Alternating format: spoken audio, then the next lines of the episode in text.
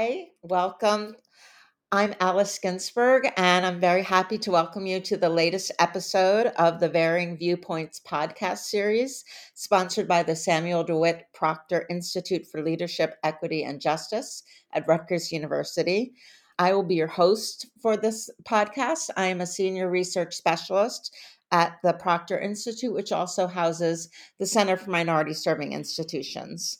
So, we have had the pleasure of partnering with Jobs for the Future, also referred to as JFF, for the last year, looking closely at registered apprenticeship at MSIs and how MSIs can benefit from these programs.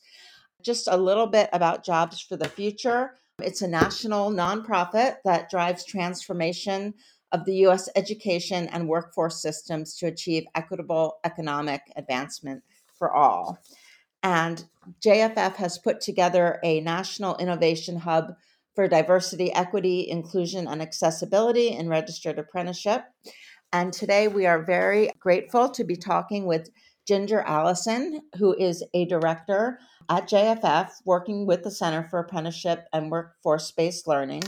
She provides technical assistance to employers, educational institutions, and other stakeholders to help them develop strategies for recruiting and retaining a qualified workforce. She also focuses on promoting diversity, equity, and inclusion and accessibility in apprenticeship. So, Ginger, welcome so much. Um, so glad to have you. How are you today? I'm doing very well. Thank you so much for having me. I'm really excited to be here. Wonderful. Okay, so let's get started. So, can you tell us a little bit about um, the registered apprenticeship model, specifically, you know, what makes it unique and advantageous for institutions of higher education, um, for students and for employers? Sure, I'd love to. Um, I love registered apprenticeship. It is um, one of my favorite post secondary pathway models um, due to the, the benefits that it allows for everybody, really. So, registered apprenticeship is an earn and learn model, um, it's a paid post secondary pathway. Apprentices participate in at least 2,000 hours of on the job learning and 144 hours per year of supplemental education. Um, that was formerly referred to as related technical instruction for those of you who are familiar with, with registered apprenticeship. Um, that could either be classroom, um, where students are physically sitting in a classroom completing their theoretical education. It can be online. It can be provided in house by an employer or um, a community based organization or um, an intermediary organization, or it could be higher education or career and technical education. Um, and it always leads to a nationally recognized industry credential. Um, they're typically one to seven years in length. Um, the industries which they um, have traditionally operated in are construction and skilled trades, but that has expanded in the last few years to information technology, communications, transportation and logistics, energy, banking and finance, advanced manufacturing, healthcare, sales and marketing, hospitality, business and management, so on and so forth. Just about anything that you can imagine is probably a way to be an apprenticeable occupation. Um, and they also provide benefits, as I said before, to the entire community. So, benefits for higher education institutions um, are really going to be retention, completion, completion, and positive placement. Um, students, um, as we those of us who are educators, as we know, students will be more engaged if they can apply what they're learning to hands-on experience. Um, they will be more motivated if they are engaging with the um, the applicable um, skills for for that for that education. So if they're actually using what they're what they're learning out in the field whatever that field may be um, and most importantly if they're being compensated for it you know we're we're all more motivated whenever we feel valued and we're compensated for our work. Um, so the students themselves uh, that's where we're going to find i think really the what I think is the most benefit, um, and that is that one, they're getting paid to to learn to earn their post secondary credential. Um, the opportunity is also there for them to earn stackable credentials. So if we think about some of those, um, even within the construction or skilled trade or, or healthcare, we start looking at some of those so they can earn an OSHA certification. Say a little bit more about stackable credentials, what those are.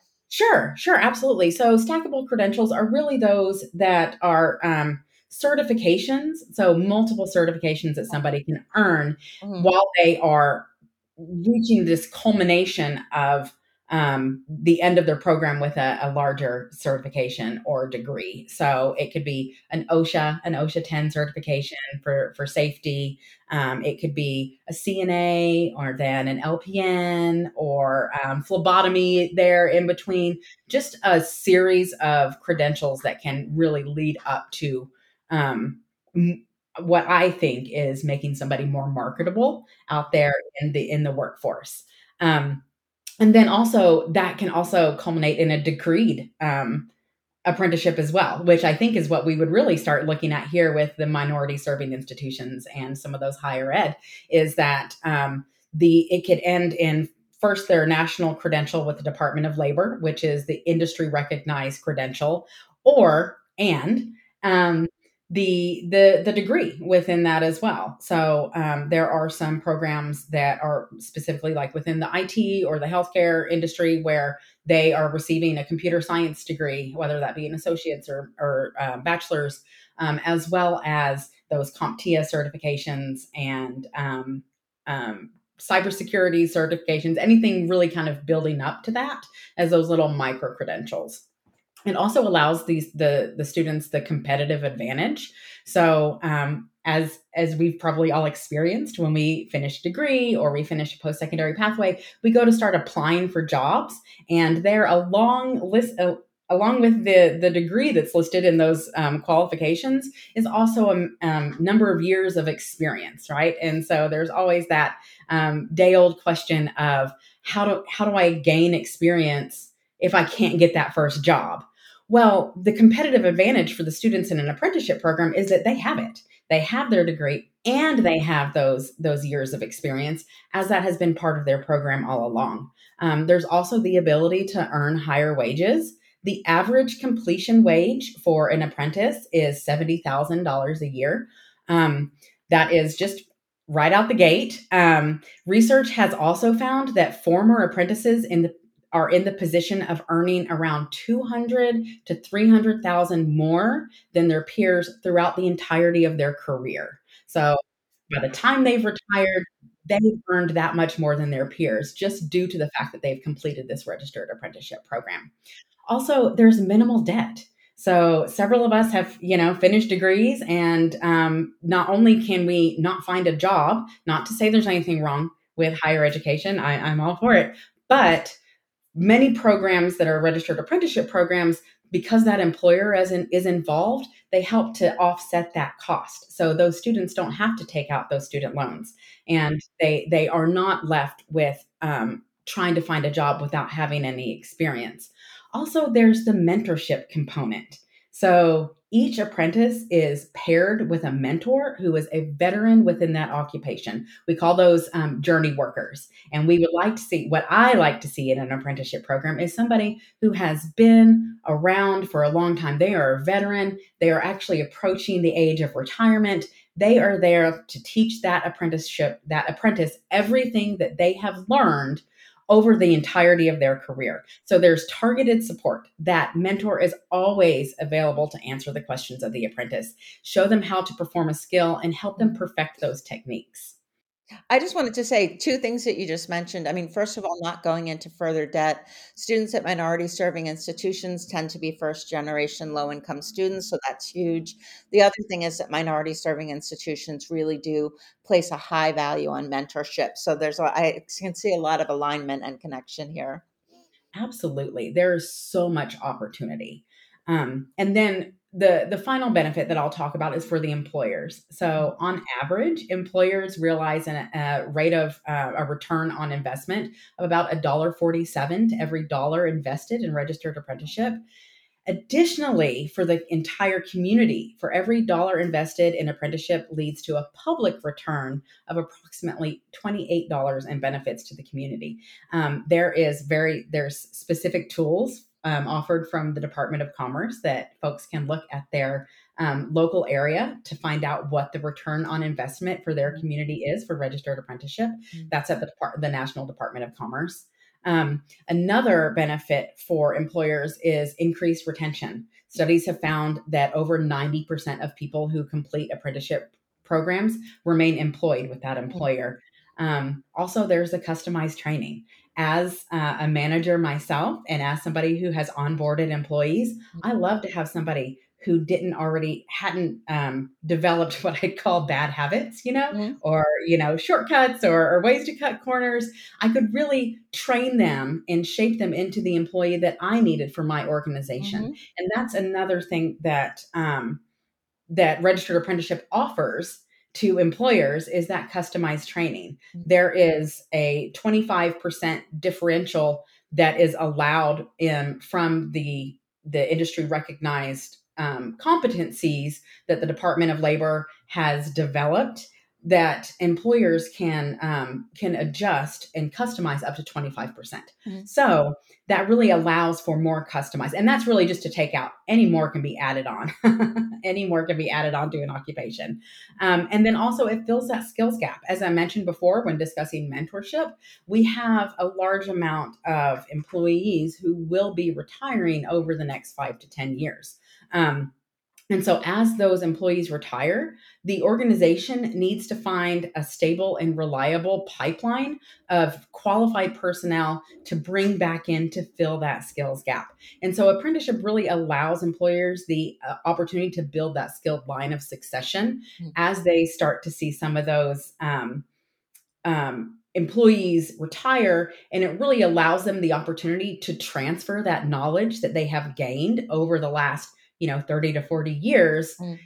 throughout their career to somebody new coming in so it, it, it really is and i will just say it is not if an employer is looking for you know a, a, on the dime turnaround of a solution this might not be it because it is a long game mm-hmm. you know there is um, the opportunity for um, a, a the, the apprentices like i said it is a one to seven year training program. And so, due to that, and due to the amount of knowledge transfer that's necessary from the mentors to the journey workers to the apprentices, it does take some time. And it will take a little bit of time for that return on investment as well. But I, all that to say that it is the gold standard of training programs available out there to employers looking to fill that yeah, and when you talk about the benefit to the community, I think that's something that we often don't think about. We think about the the student and the employer, but minority serving institutions serve their communities and most of the students that go there are from that community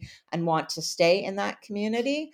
And in our landscape analysis, we found that a lot of the registered apprenticeship programs at minority serving institutions were looking to fill a gap in the community. Like we don't have enough social workers we don't have enough teachers those kinds of things. So it, it's again very much aligned with with what minority serving institutions are trying to do.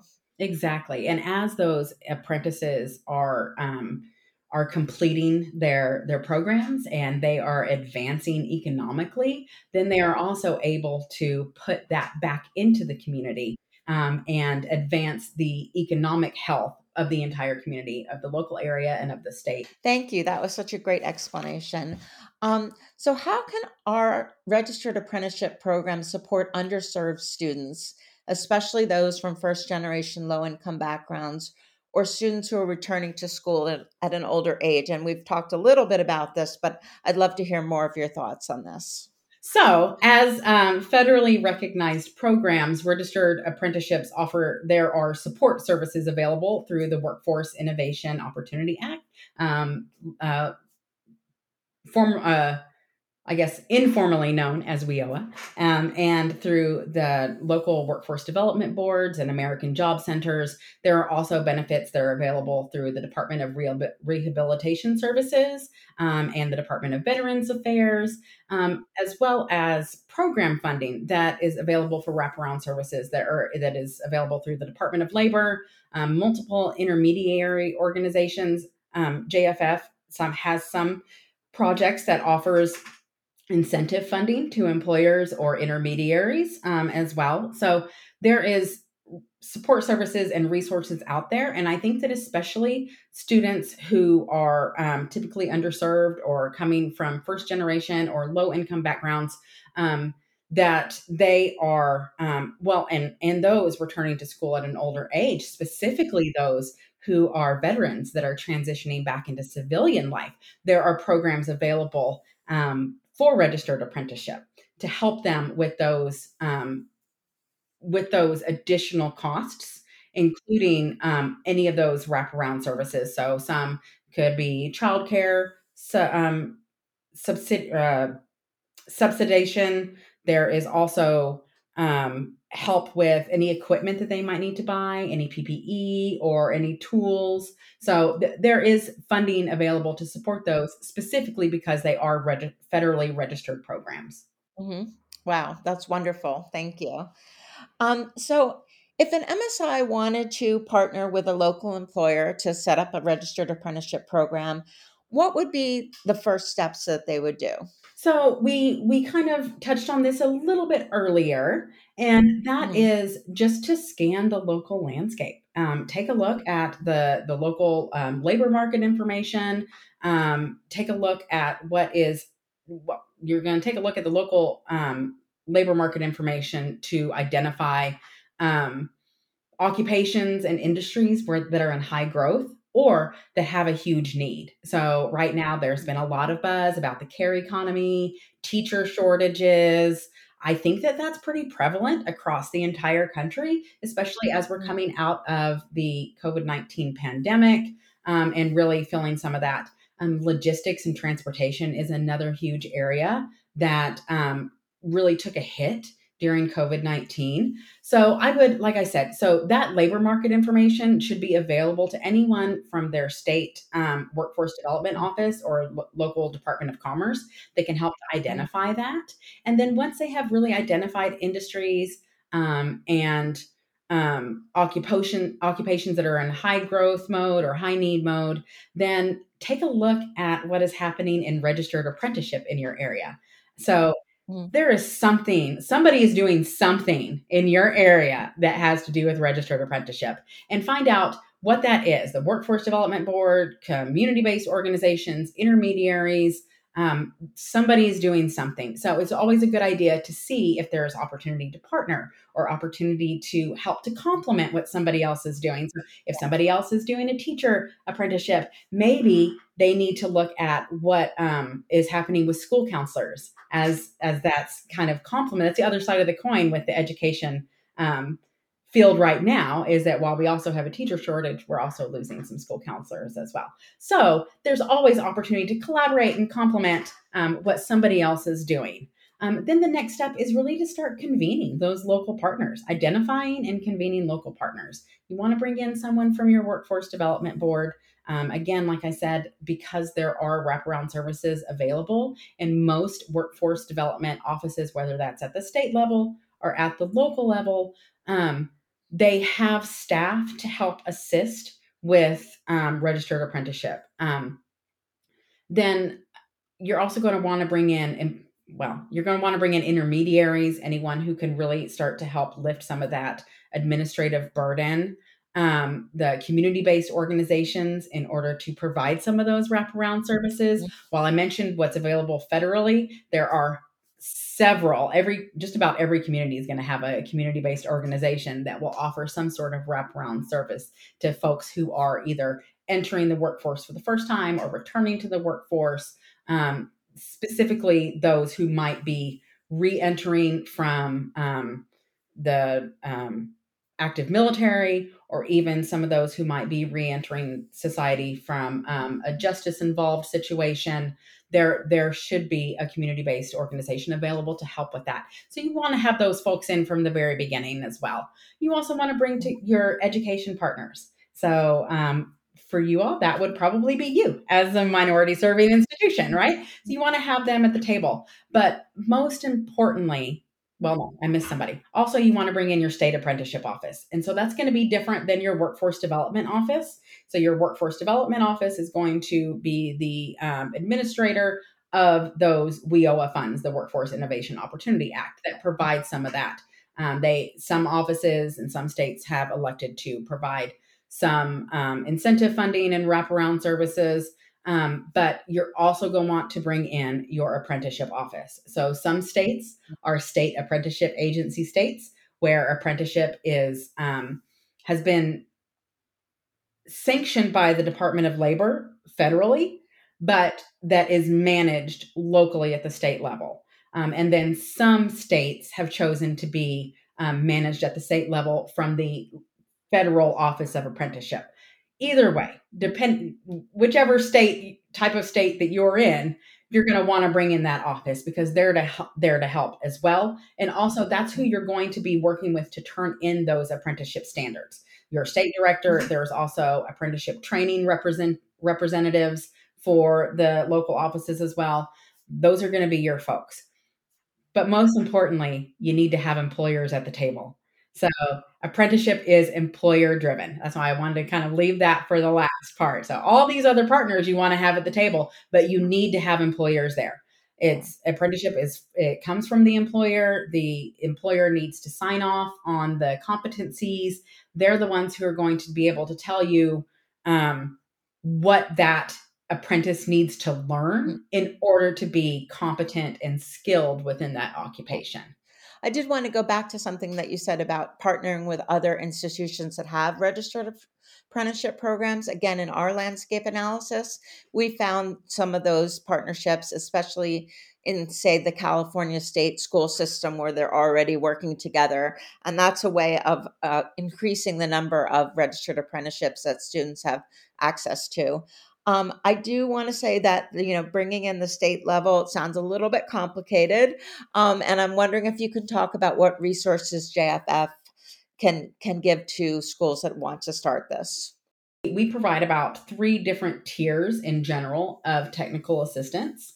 Um, one is the first is resources and tools. So um, we have a program design framework that's available. Um, we have online courses that are available, all completely free to, to, the public. Anyone who needs to use them, they're there and available.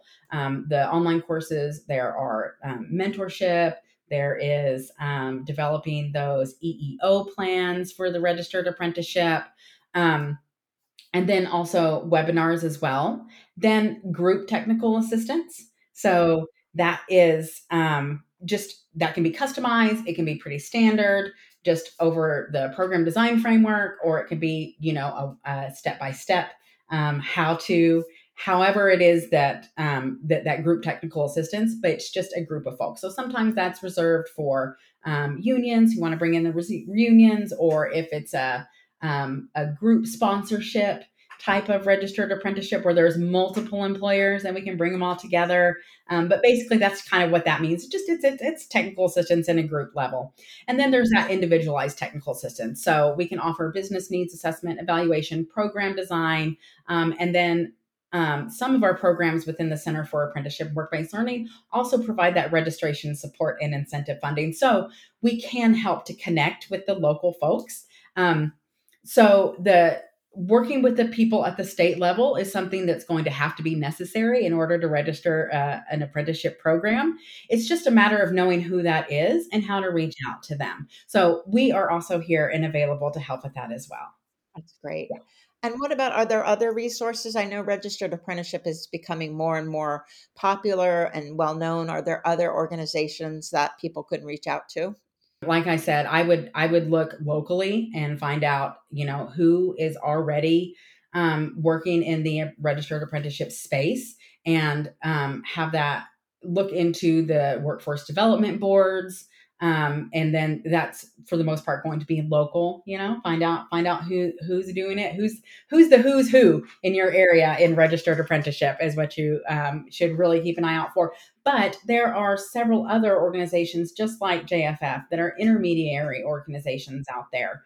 Um, it just it you know there there is a lot happening in registered apprenticeship right now. So i think that um, finding any of those resources um, or or looking into who might be and then also just the department of labor the department of labor in general is a great apprenticeship.gov is an amazing resource that is the um, the site that's run by the Department of Labor, all of your um, work, all of the occupation competencies. So the the work process schedule, which lists out the on the job learning competencies that have been identified by industry at the federal level and by the Department of Labor.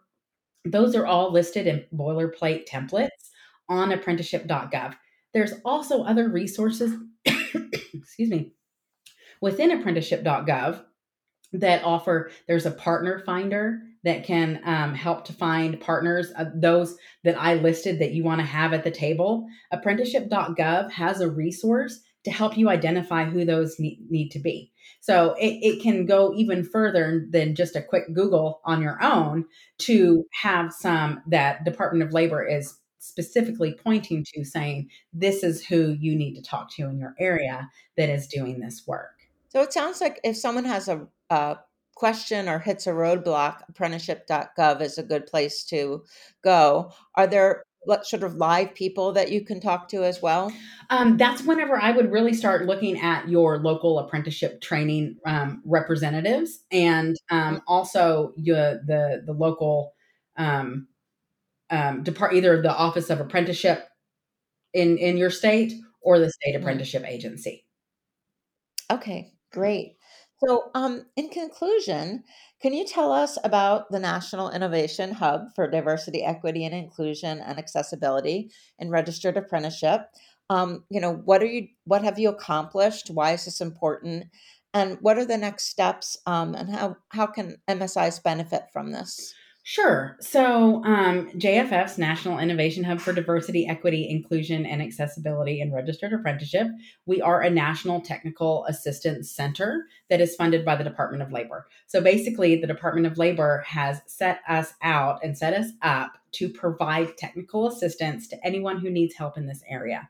Um, we have partnered with the Center for Minority Serving Institutions at Rutgers um, and the Institute for Community Inclusion at the University of Massachusetts, um, Apprentice School in Newport News, Intelligent Partnerships, Unidos US, 110, the Chicago Women in Trades, Donna Lenhoff and Associates, and Apprenticeship Carolina all to provide technical assistance to registered apprenticeship programs and um, in order to increase diversity, equity, inclusion, and accessibility in registered apprenticeship.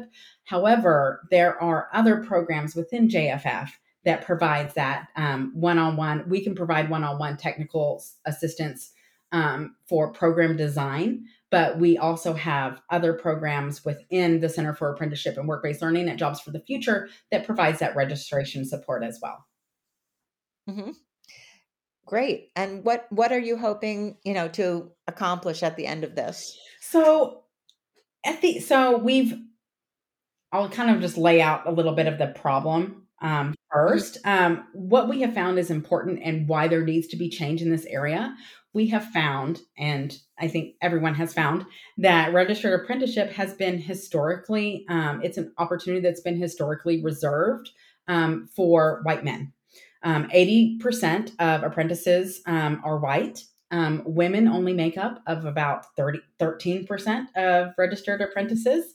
Um, that's been, as we discussed earlier, the apprenticeship has been in the construction and skilled trades area. But as it's begun to expand to others, um, then well, even just within that occupational segregation, just within the skilled trades and construction, um, is is is still an issue. However, um, as it begins to expand to other occupations, and especially those who are specifically high wage, we need mm-hmm. to um, change the the direction, change the trajectory of registered apprenticeship. Um, that it is not only just available to somebody uh, as a who you know opportunity, um, a generational opportunity. So what's happened in the past is that you know my my uncle is is a plumber within this company and has brought me on to be his apprentice, right?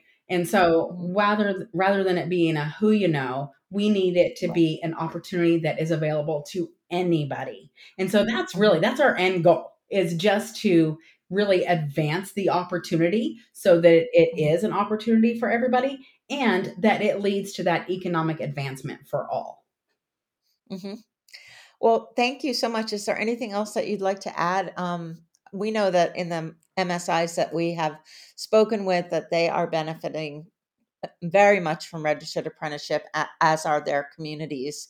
Um, is there anything else you'd like to add? I think that sometimes there is the perceived um, or the perception that um, that it is going to be a really heavy lift, that it's going to be too much to handle, or that it's going to be too much of an administrative burden.